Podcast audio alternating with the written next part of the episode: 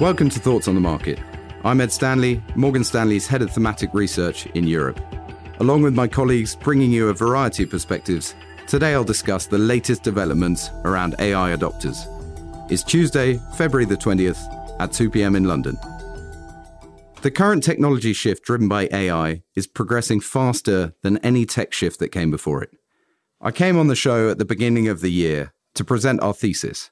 While 2023 was the year of the enablers, those first line hardware and software companies, 2024 is going to be the year of the adopters, companies leveraging the enablers hardware and software to better use and monetize their own data for this generative AI world. And the market is still sort of treating this as a show me story. Enablers are still driving returns. Around half of the S&P's performance this year can be attributed to three enabler stocks. Yet, be it consumer or more importantly, enterprise adoption, monthly data points we're tracking suggest that AI adoption is continuing at a rapid pace. So, let me paint a picture of what we're actually seeing so far this year. There has been a widening array of consumer facing chatbots. Some better for general purpose questions, some better at dealing with maths or travel itineraries. Others specialize for creating images or videos for influencers or content creators.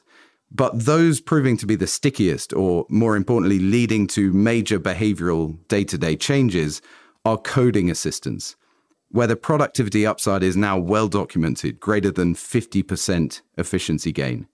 From a more enterprise perspective, open source models are interesting to track, and we do almost daily to see what's going on.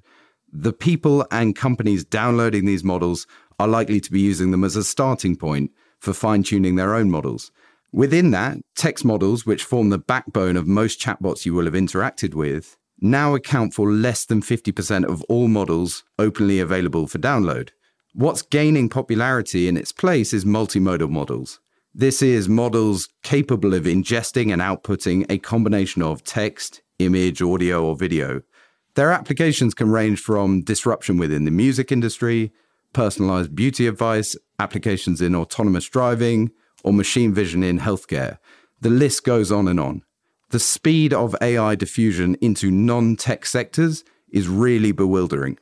Despite all these data points, suggesting consumer and enterprise adoption is progressing at a rapid clip, adopter stocks continue to underperform those picks and shovels enablers I mentioned. The adopters have re rated modestly in the first month and a half of the year, but not the whole group. Of course, this is a rapidly changing landscape, and many companies have yet to report their outlook for the year ahead.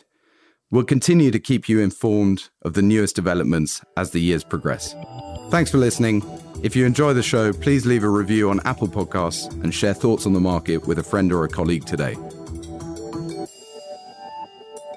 Preceding content is informational only and based on information available when created. It is not an offer or solicitation, nor is it tax or legal advice. It does not consider your financial circumstances and objectives and may not be suitable for you.